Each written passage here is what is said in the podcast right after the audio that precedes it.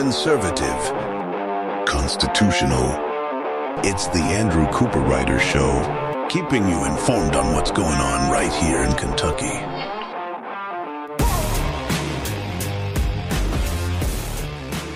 And welcome everybody to the Andrew Cooperrider Show. Happy, happy Monday, an amazing Monday before us. Now, those of you who've been keeping up with the show will know that I've been talking about this red flag gun law, car crisis aversion rights retention act, uh, a bill that is being considered here in our Kentucky legislature, our so-called conservative majority that would allow a judge simply because they were asked by law enforcement to pull you to to drag you in front of them to demand you defend your right to own a firearm not because you committed a crime not because you're going to commit a crime not because you've you've been accused of anything like violent assault uh, you know because there's an emergency protective order against you nothing like that simply because law enforcement decides that they don't want you to have guns anymore.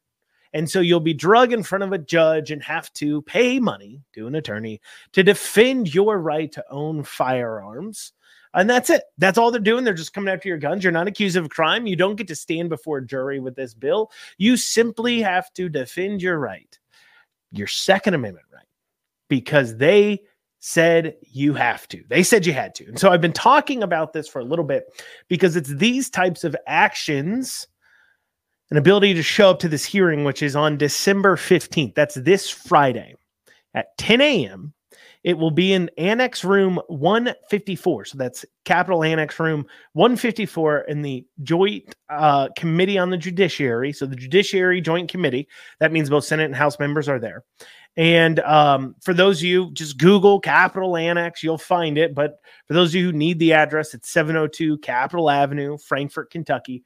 40601. And I'm going to encourage you to show up. I will be there. I hope you will be there to stand up for your Second Amendment rights. And because also, this is what this show is about. That's why you listen to this show. There's a lot of podcasts out there. You got the Daily Wire shows, Matt Walsh, Ben Shapiro, Dan Bongino, Prager. The list goes on and on. All people you can listen to to give you great information, insights, and viewpoints on national news. But the question is, what are you going to do about those things? I mean, yes, you can listen to the latest clip about how AOC is the dumbest broad from the Bronx and you wouldn't be necessarily mistaken to think that. But what are you going to do about AOC? You don't live in her district. Uh, maybe you're a big dollar donor. You can dump some money against her, perhaps. That's a pretty liberal district. And you live here in Kentucky. What can you do about AOC's latest shenanigans? Nothing, but yet you spend hours listening about it sometimes a week because you hear all these different viewpoints. But here on this show, we're talking about Kentucky issues. We're talking about something going on right in your backyard. Your Second Amendment is under attack right here in Kentucky, and you have a chance to turn out and make your voice heard on it. And that's why you should share the show with others too. The Andrew Cooperrider Show is available on all major podcasting platforms like iHeart, Apple, Amazon, Spotify, Google, uh, Pandora, all those major podcasting platforms. It comes out every day there at one. It also comes out, of course, on Facebook, YouTube, Rumble, and um, you know, uh, a Twitter at one o'clock too in video format. But most importantly, you can hear it at 9 a.m. each day on WZXI. That's 94.1 FM, 95.5 FM, and 1280 AM in the uh, central kind of Kentucky area, southern central Kentucky area. Um, and, and, and you can tune into the show each day at 9 a.m. And if you don't pick up those channels, don't worry. You can tune into the WZXI player on the andrewshow.com and listen at 9 a.m. too as well to get what's going on early. Those are choices you have before you. That's an option you have, but sharing this with others is how we make a difference. And if you want to share about that meeting, go ahead, head on over to my Facebook. Uh, the most recent post will be the graphic about this event. Uh, you just search Andrew Cooperrider, Twitter or Facebook at KY Cooperrider on Twitter and go ahead, retweet, share out, push out that event, those things, share it around on Facebook. Even if you can't be there, you can share it around and get some more people there. Though I encourage you to do it. Show up, make your voice heard. Because you know, I hear people talk all the time. They ask me, Andrew, are we are we going to Civil War? Are we are we going to end up in in in some sort of huge issue or anything else? Look, we can't even if we can't even get people to show up to a a joint judiciary committee hearing in Frankfort to say, no, we will not just sit here and allow you to seize our guns because you feel like it. If we can't show up there, no, I th- th- there's no hope we have for our country. If we can't at least take a stand for what matters there, when are we going to? That is the question. When are we going to? Now, a few people have bothered to message their reps about this, and a lot of them have informed them. They've said, look, you know, we think this car bill, this Crisis Aversion Rights Retention Act, it's DOA, it's dead on arrival. Don't worry about it. Everybody's voting no. Well, I've got a few questions for you. One, do you honestly believe that? Because this is getting a Senate hearing. That's a first step in passing the bill. And sometimes it takes years, but they work and work and work on this bill to continue to push it forward. A red flag law didn't get a hearing last year, did it? But yet this year, here we go got our red flag hearing. So that's part of the concern. Don't take them if this is done on arrival. Don't worry about it. I don't trust you, but also at the same time, this is what I'd be demanding of your representatives and your senators. I'd say one, if they're on the committee, the Judiciary Committee, vote no, obviously. Then two, if you're not, show up too and make sure they know you're against it. I've advised everybody to wear the collar yellow, representing, of course, the Gadsden flag slash yellow has always been the color of liberty. And so I, I implore you, please wear yellow too. So that way it's a visual representation of just what they're standing against. And it also shows organization because nothing is scarier to these politicians than a large amount of upset voters who are organized. So tell your legislator, show up to the meeting then. If you're not on the committee, show up, wear yellow to show you will be voting no. And I challenge you to do one more thing.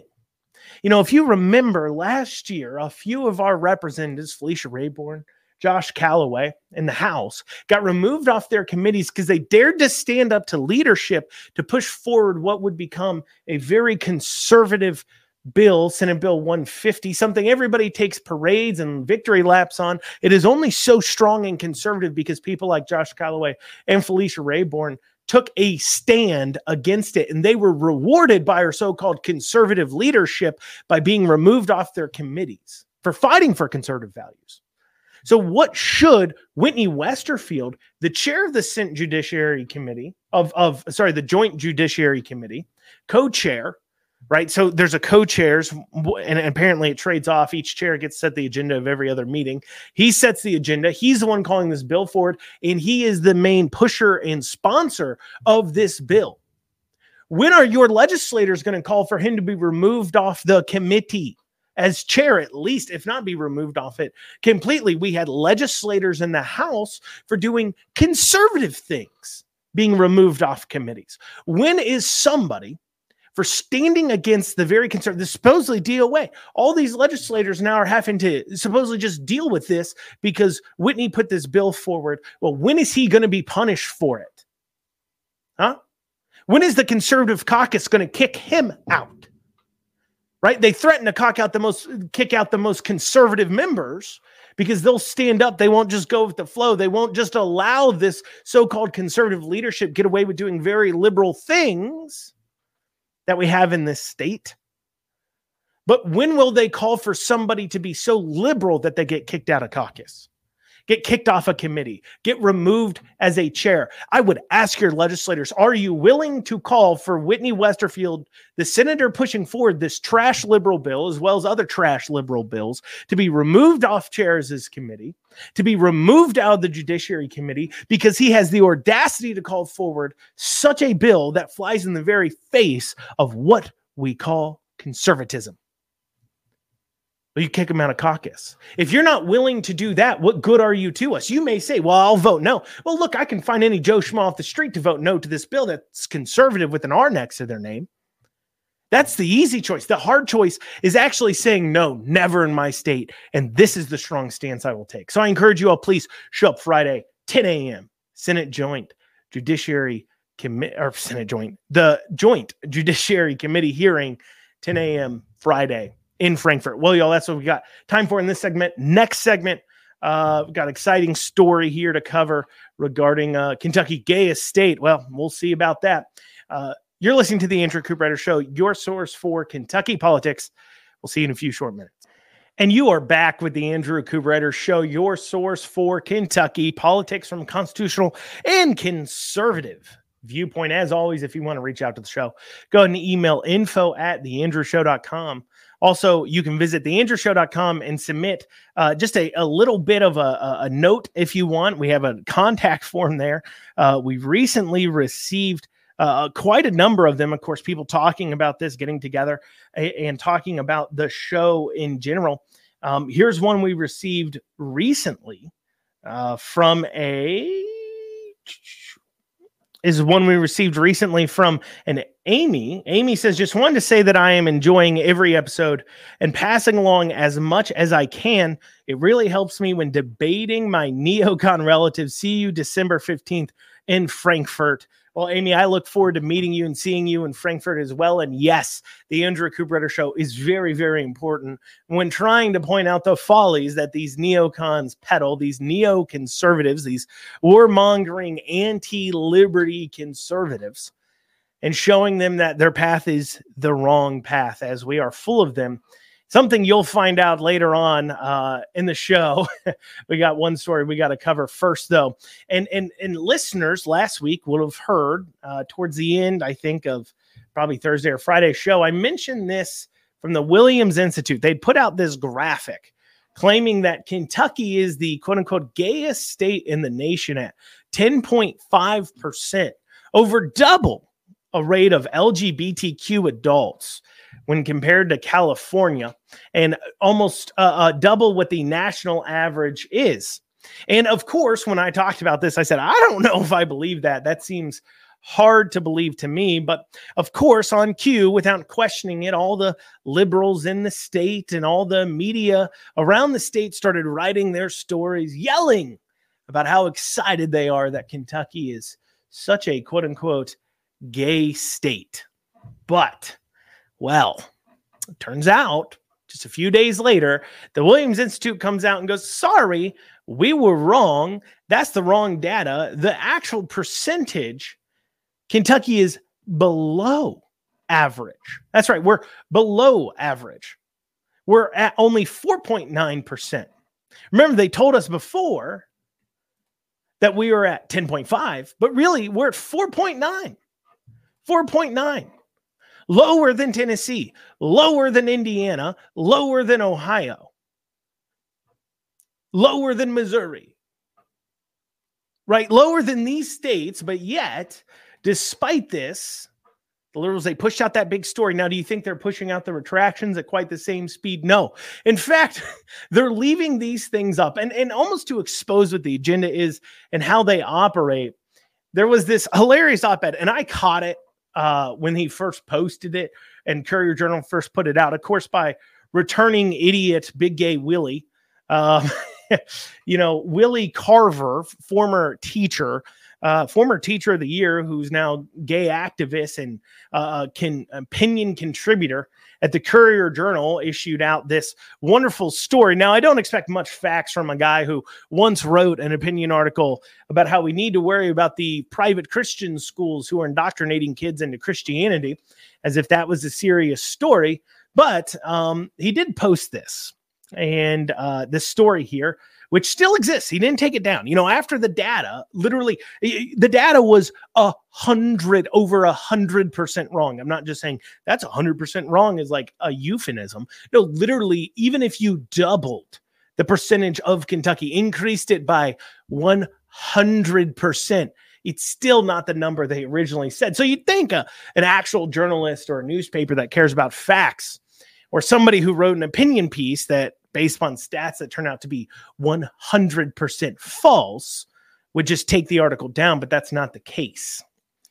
Instead, he decided to leave up his article, which is um, quite ridiculous. And so let's go into this article, see what he said here, and I'll take some excerpts and see what turns out. So, first, uh, something from the op ed here. Let's take the story of Kentuckians. This is from Big Gay Willie. He says, Let's take the story of Kentuckians that may take for granted unsophisticated, racist, homophobic conservatives, small towns, and backwoods filled with Pentecostals and Baptists let's compare this to the typical story of Californians, LGBTQ activists, vegans, smug, and liberals. Well, first, they are big gay Willie. The stereotype of Kentucky that you put forward is not the stereotype I put forward. I don't sit here saying Kentucky's full of racist, unsophisticated, homophobic conservatives. That is a stereotype you believe in your own mind. Literally, over half of Kentucky doesn't believe they're that, and probably over half the nation doesn't believe that Kentucky's full of a bunch of unsophisticated, racist, homophobic conservatives because half the nation about is themselves conservative. So this is just a stereotype that liberals have of Kentucky. But Big Gay Willie goes on to say the Kentucky stereotypes supposedly don't match up reality. Now, this is what uh, this used to say. Okay. So they had to change this article when the stats came out and they realized, oh no, we're super duper duper wrong. So this is what it used to say when he thought the data was different. So what it says is the Kentucky st- what it used to say is the Kentucky stereotypes don't match reality. On Thursday, the Kentucky story was blown up by reality. As the UCLA's Williams Institute released a study showing that on average 5.6 percent of Americans identify as LGBTQ, and fully 10.5% of Kentuckians do. Not only almost double the national average, but the highest average of any other state, double the rate of California. So, what did he change it to? Did he just delete that section? Did he say, well, never mind, the data doesn't fit my preconceived notions that I wish to be true? Because that's the real thing. Why did they all fall for something that was so quite obviously false? Because they wanted it to be true. We'll go over why in a second. So, this is what it was changed to. The Kentucky stereotypes don't match reality. On Thursday, the Kentucky story was blown up by reality. Well, it wasn't actually, but anyways, as the UCLA's Williams Institute released a showing showing released a study, sorry guys, showing that on average 5.6% of Americans identify as LGBTQ and fully 4.9% of Kentuckians do. That number is higher than surrounding than some surrounding states and only within 0.2% of California's average. Statistically speaking, Kentucky is just as queer as California. First off, do you really believe Kentucky's average is below the national average? Let me ask you, do you really believe that? Of course not. You shouldn't believe it. And remember, he says higher than some surrounding states. So going back to the graphic, the only state it's now higher than at 4.9% is West Virginia, and Illinois. West Virginia and Illinois. That's the only two. Uh, if you really count Illinois, which just kind of barely touches the, the the tail end there. Otherwise, you know, the more conservative, farther south state, Tennessee, is much, much higher, of course. Another quote unquote, as the liberals would say, anti-gay state. Now, what did this really do? Why did they do this? This this whole thing. Now, what, let's first talk about these percentages of LGBTQ identifying adults. They say fully 5%. This is already gets a bit dicey and skewed because when you start talking about what is LGBT, what is Q, what is queer, what who who identifies as LGBT, uh, it gets a little dicey because the LGBTQ squad have a long list of sexualities that uh, would qualify you as identifying as LGBTQ while actually not being gay at all, not being into anything weird or opposite sex or anything deviating from the normal, the average um, necessarily. And one of those terms is something called asexuality, which is the lack of sexual attraction to others or low or absent interests in or desire for sexual activity. So, a part of the LGBTQ long list of whatevers is asexual, which simply means you don't supposedly uh, have as much interest in any gender it simply means you have a low drive, or it could mean that because remember, this is self identifying. A person could say, can say they aren't all that interested in other people and physical contact, claim they barely engage in it, while in actuality, they actually have behaved normally and they just for some reason are perceiving that. Maybe maybe they're looking at this culture that pushes this sex on people all the time. And actually they just behave normally but their perception is that they somehow are different than others. And another identity also in the lgbtq whatever is demisexuality which is a sexual orientation where people who identify as demisexual only feel sexual attraction to someone after they've formed a strong emotional bond with them. So it doesn't require you like the opposite sex or anything else. You could be straight as an arrow and say, I'm demisexual because you say, look, I don't like engaging in, uh, you know, interactions with people in a physical sense until I've formed an emotional bond with them, which many people would just call normal. Actuality, that just sounds like the Christian ideal of waiting till marriage before engaging in physical contact because you need to form that emotional connection first. That just seems like you're putting that forward. So these so-called uh, uh, uh, gender identifications that don't actually require a man to engage with a man or a woman with a woman or to identify as another gender or anything. You can literally be just a standard, normal, straight person, yet identify these ways and completely fall within the so-called uh, definition. And people would do that just so they could be special in some way. Straight liberals identifying these ways so they can feel special. That already throws off this narrative. But why do they push this narrative so much? Why is this being pushed forward? We'll be covering that after this short break. You're listening to the Andrew Cooperrider Show, your source for Kentucky politics. As always, want to reach out to the show, just email info at theandrewshow.com. Once again, that's info at theandrewshow.com. We'll be back after this short break.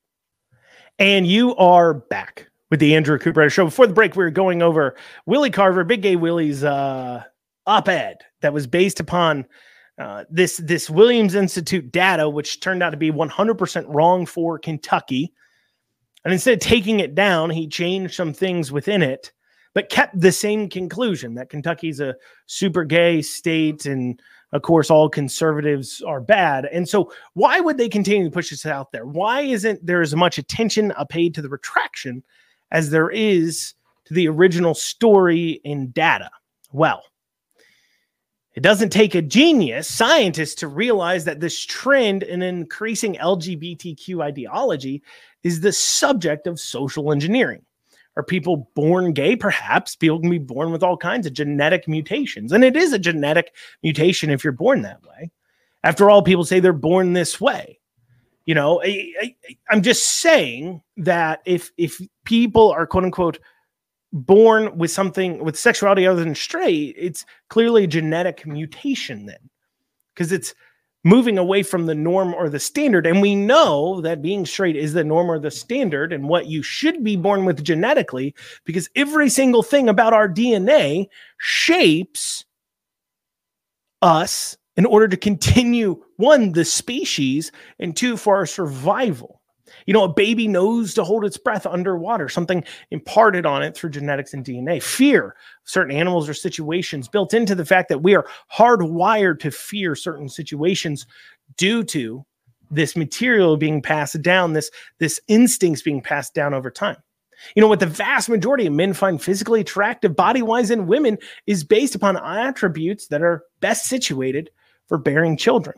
The chemicals released after childbirth to make a woman forget the excruciating pain she just went through in order to encourage her to have more children in the future. We are all hardwired through natural body functions and built for continuing this species. We're built that way.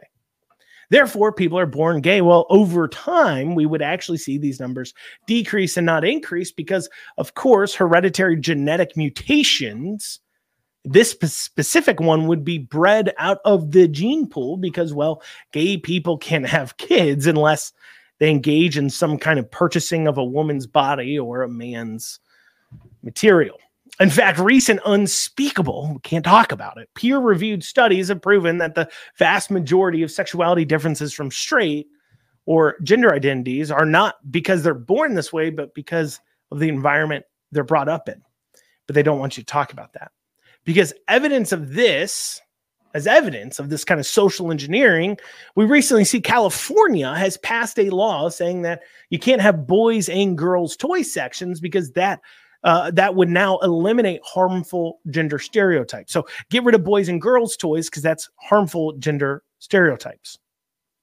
Odd, of course, because the entire transgender LGBTQ transgender thought process is based entirely on gender stereotypes. I mean, if you've ever heard these uh, uh, parents of so called transgender kids on TV, these seven year old boys or girls that they claim somehow are now different genders, what do they point to? What do they say is the reason behind that? Well, they say, well, this boy, he always liked dresses and Barbie dolls and wasn't into boys' toys. We could tell very early on. Well, apparently, those parents of these transgender kids can no longer claim that in California because there's no longer boys and girls toy sections.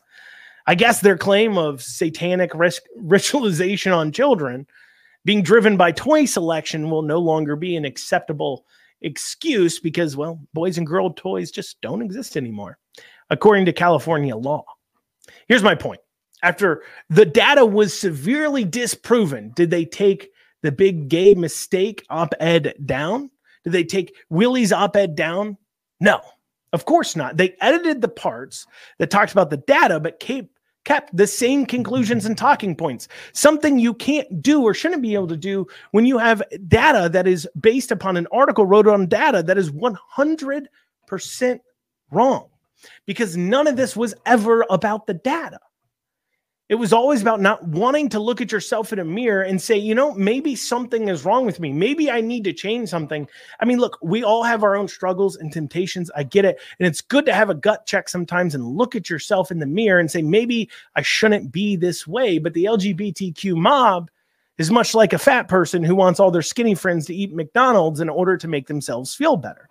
Just in this case, the LGBTQ mob wants you to sacrifice children to make themselves feel better. You know, children, because perhaps, well, they haven't gotten their common sense about them yet. And we can shape them into believing crazy ideas like mental health care means chopping off your genitalia and taking drugs for the rest of your life.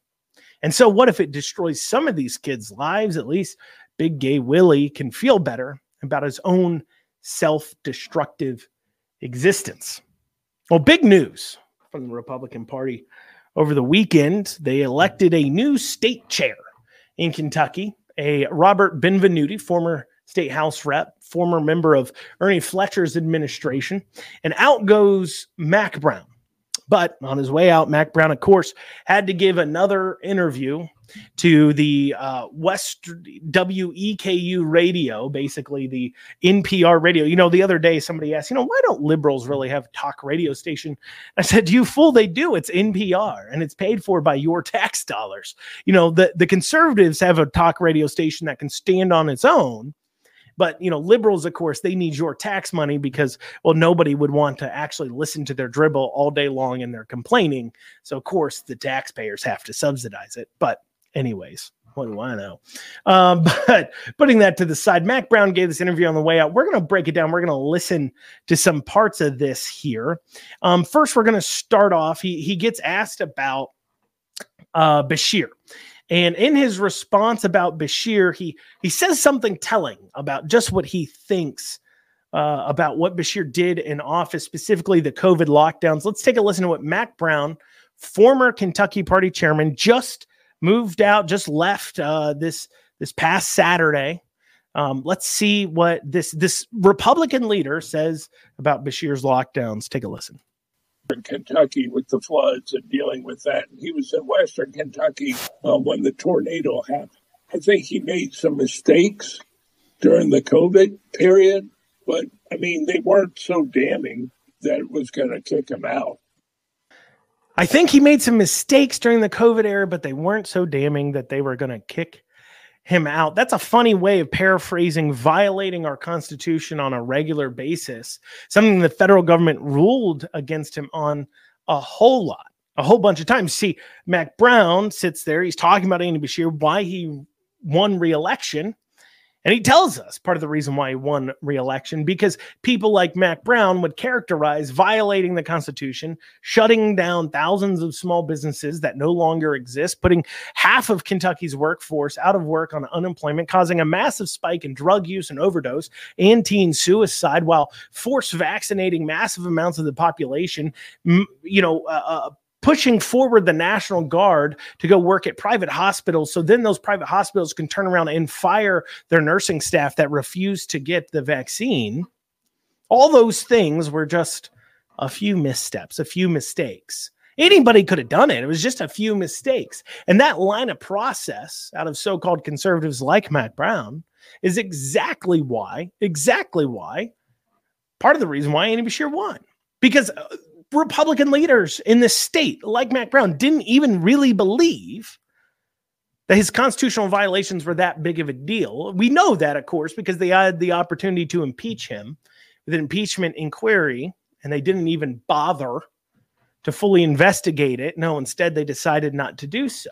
It's no wonder why the Kentucky people didn't resonate to your messaging when you don't even believe it yourself, Mac Brown. You don't even believe it yourself. But there's a lot more he said. He touched on a lot more things in this. He touched on uh, McConnell, uh, division and infighting, um, LGBTQ issues, so on and so forth. And, and we'll be going over the rest of his interview after this break we're coming up on. You're listening to the Andrew Cooperrider Show, your source for Kentucky politics from a constitutional and conservative viewpoint. As always, if you want to reach out to the show, feel free to email info at theandrewshow.com. Once again, that's info, the word info at theandrewshow.com. And, and we'll see you here after this short, short break. And you are back with the Andrew Cooperrider Show. For the break, we're going over Mac Brown's interview on NPR. Um, former Kentucky Republican chairman, as of a few days ago, Saturday, a new one was elected. So he he, he wasn't. It's not like I'm talking about a former chairman rambling on. At this point, he was still the chairman when he gave this interview, and he is just our past chairman. And it tells us a lot about how they think about things. We were talking. He was talking about Beshear's COVID response but next we're gonna we're gonna hear, and this really paints a picture of why things are going so awry in the Republican Party and why they're they're they, they've continued to move so far away from what their stated conservative beliefs are. Let's take a listen to what he has to say here.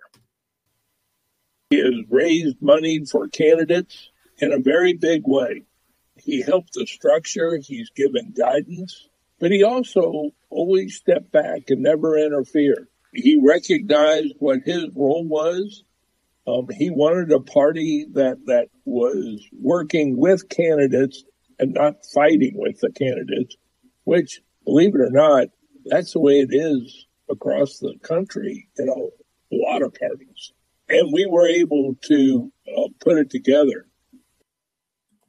So when he's talking about he, he's talking about Mitch McConnell, right? So uh, he was asked about McConnell, and he gives a speech where he's talking about how McConnell wanted and, and built a party that would work with the candidates, not quote unquote against the candidates. Now, this goes into that's that's one way of paraphrasing um, in the best light you can for one viewpoint of where part of the, the the the big division in the Republican Party is, because people like Mac Brown they want a Republican Party that is there to only get Republicans elected. That is their only purpose.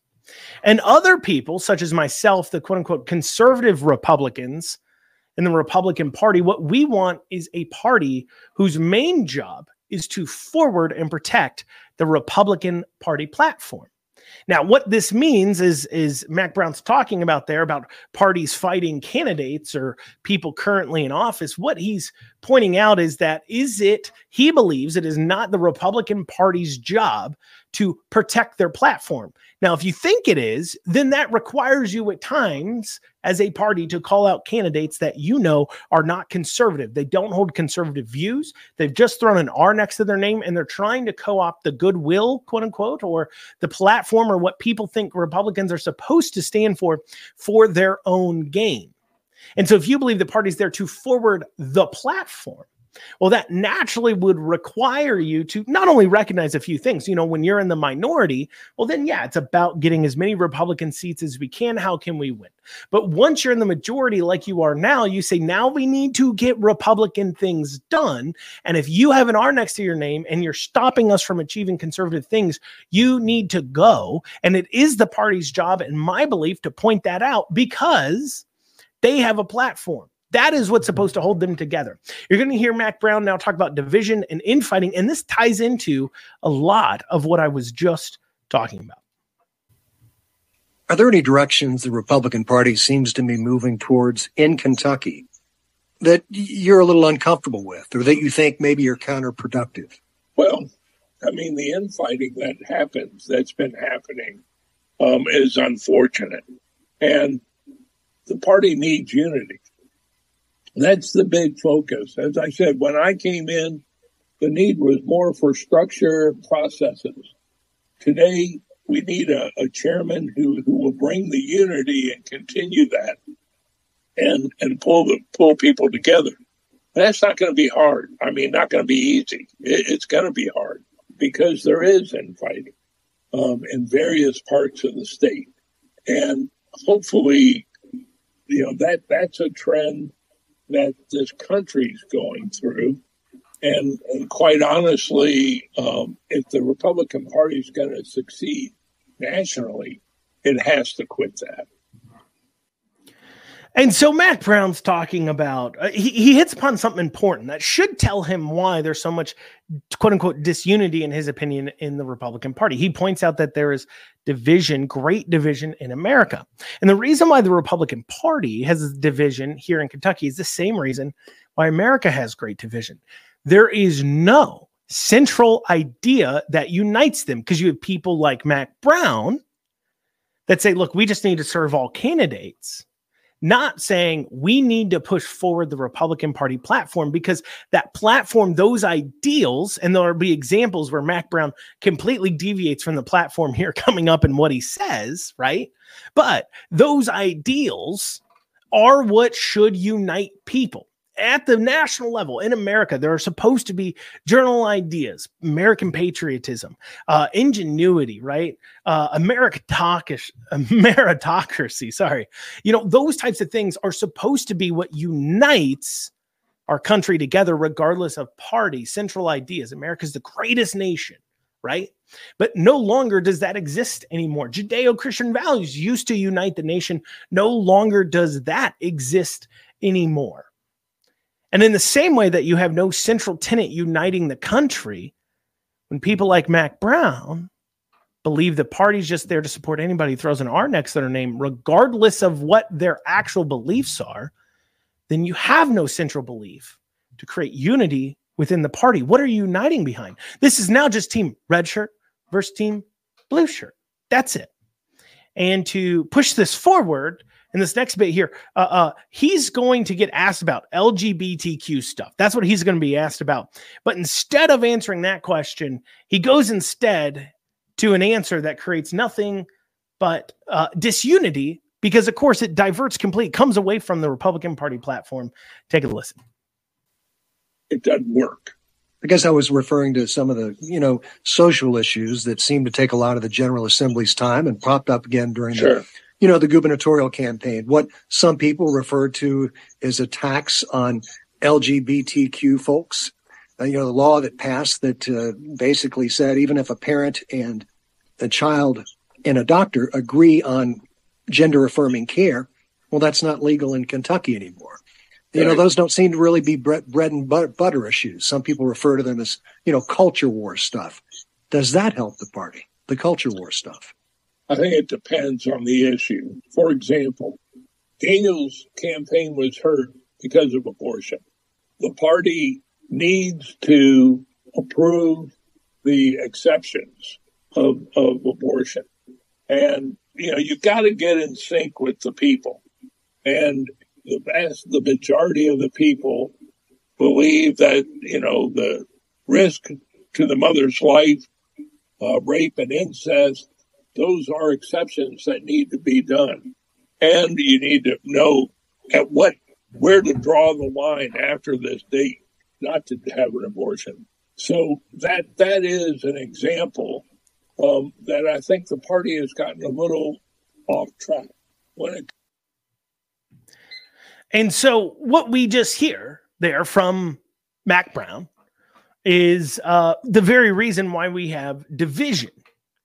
You know, he gets asked about this LGBTQ stuff instead of answering. He gets asked about LGBTQ stuff instead of answering that question right away. What's he do? He goes to abortion, and to him, it's not about a platform. It's the, because it, it's just Team Red Shirt versus Team Blue Shirt. Because what does the Republican Party platform actually say about this issue? And we're not talking about life of the mother, that's a different situation. But what we're talking about is exemptions for rape or incest. Because remember, okay, and the reason why this is important to talk about, remember that you would not murder a born baby who was conceived through rape or incest. You wouldn't murder a child who's perfectly alive. So if you believe in the sanctity of life, as the Republican Party platform says, this is from the Republican Party platform, the Fifth Amendment protecting human life. The Constitution guarantees that no one can be deprived of life, liberty, or property deliberately echoes the Declaration of Independence proclamation that all are endowed by their Creator with inalienable rights to life. Accordingly, we assert the sanctity of human life and affirm that the unborn child has a fundamental right to life which cannot be infringed. We support a human life amendment to the Constitution and legislation to make clear that the 14th Amendment protections apply to children before birth. That is directly from the Republican Party platform. And people like Mac Brown don't believe in it. He doesn't agree with the Republican Party platform. Then he wonders why Republicans don't have unity. Then he wonders why there are problems within the party. Well, that's the reason why you don't even agree with your own platform, Mac Brown. Because, of course, to him, it's just about winning elections. Team red shirt versus blue shirt. Doesn't matter what you stand for. That's why he believes the party's there to just support candidates, not to forward the platform because of course it violates the idea of sanctity of human life right once again if you would not murder a born child for that reason you shouldn't murder an unborn child for that reason that's the entire premise behind why republicans are against exemptions but that is not something or should be at least if you prescribe to the platform. But that is not something that mac brown agrees with. So therefore well let's just cast that aside we just need to change that because we gotta we gotta get in step you know with the voters because the party doesn't stand for anything other than winning elections like a sports team you know? That's what a sports team's there for just to go ahead and win games and that's how mac brown views it and that is why there's so much division he does talk about trump in this interview but we don't got time to cover that i'll cover that tomorrow so that gives you a reason to tune in tomorrow right uh, and but anyways, you're listening to the Andrew Cooperrider Show. It's been great talking to you all today. Thank you for tuning. Thank you for listening. We'll see you tomorrow, 9 a.m. on WZXI, one o'clock everywhere else. Have a great rest of your Monday.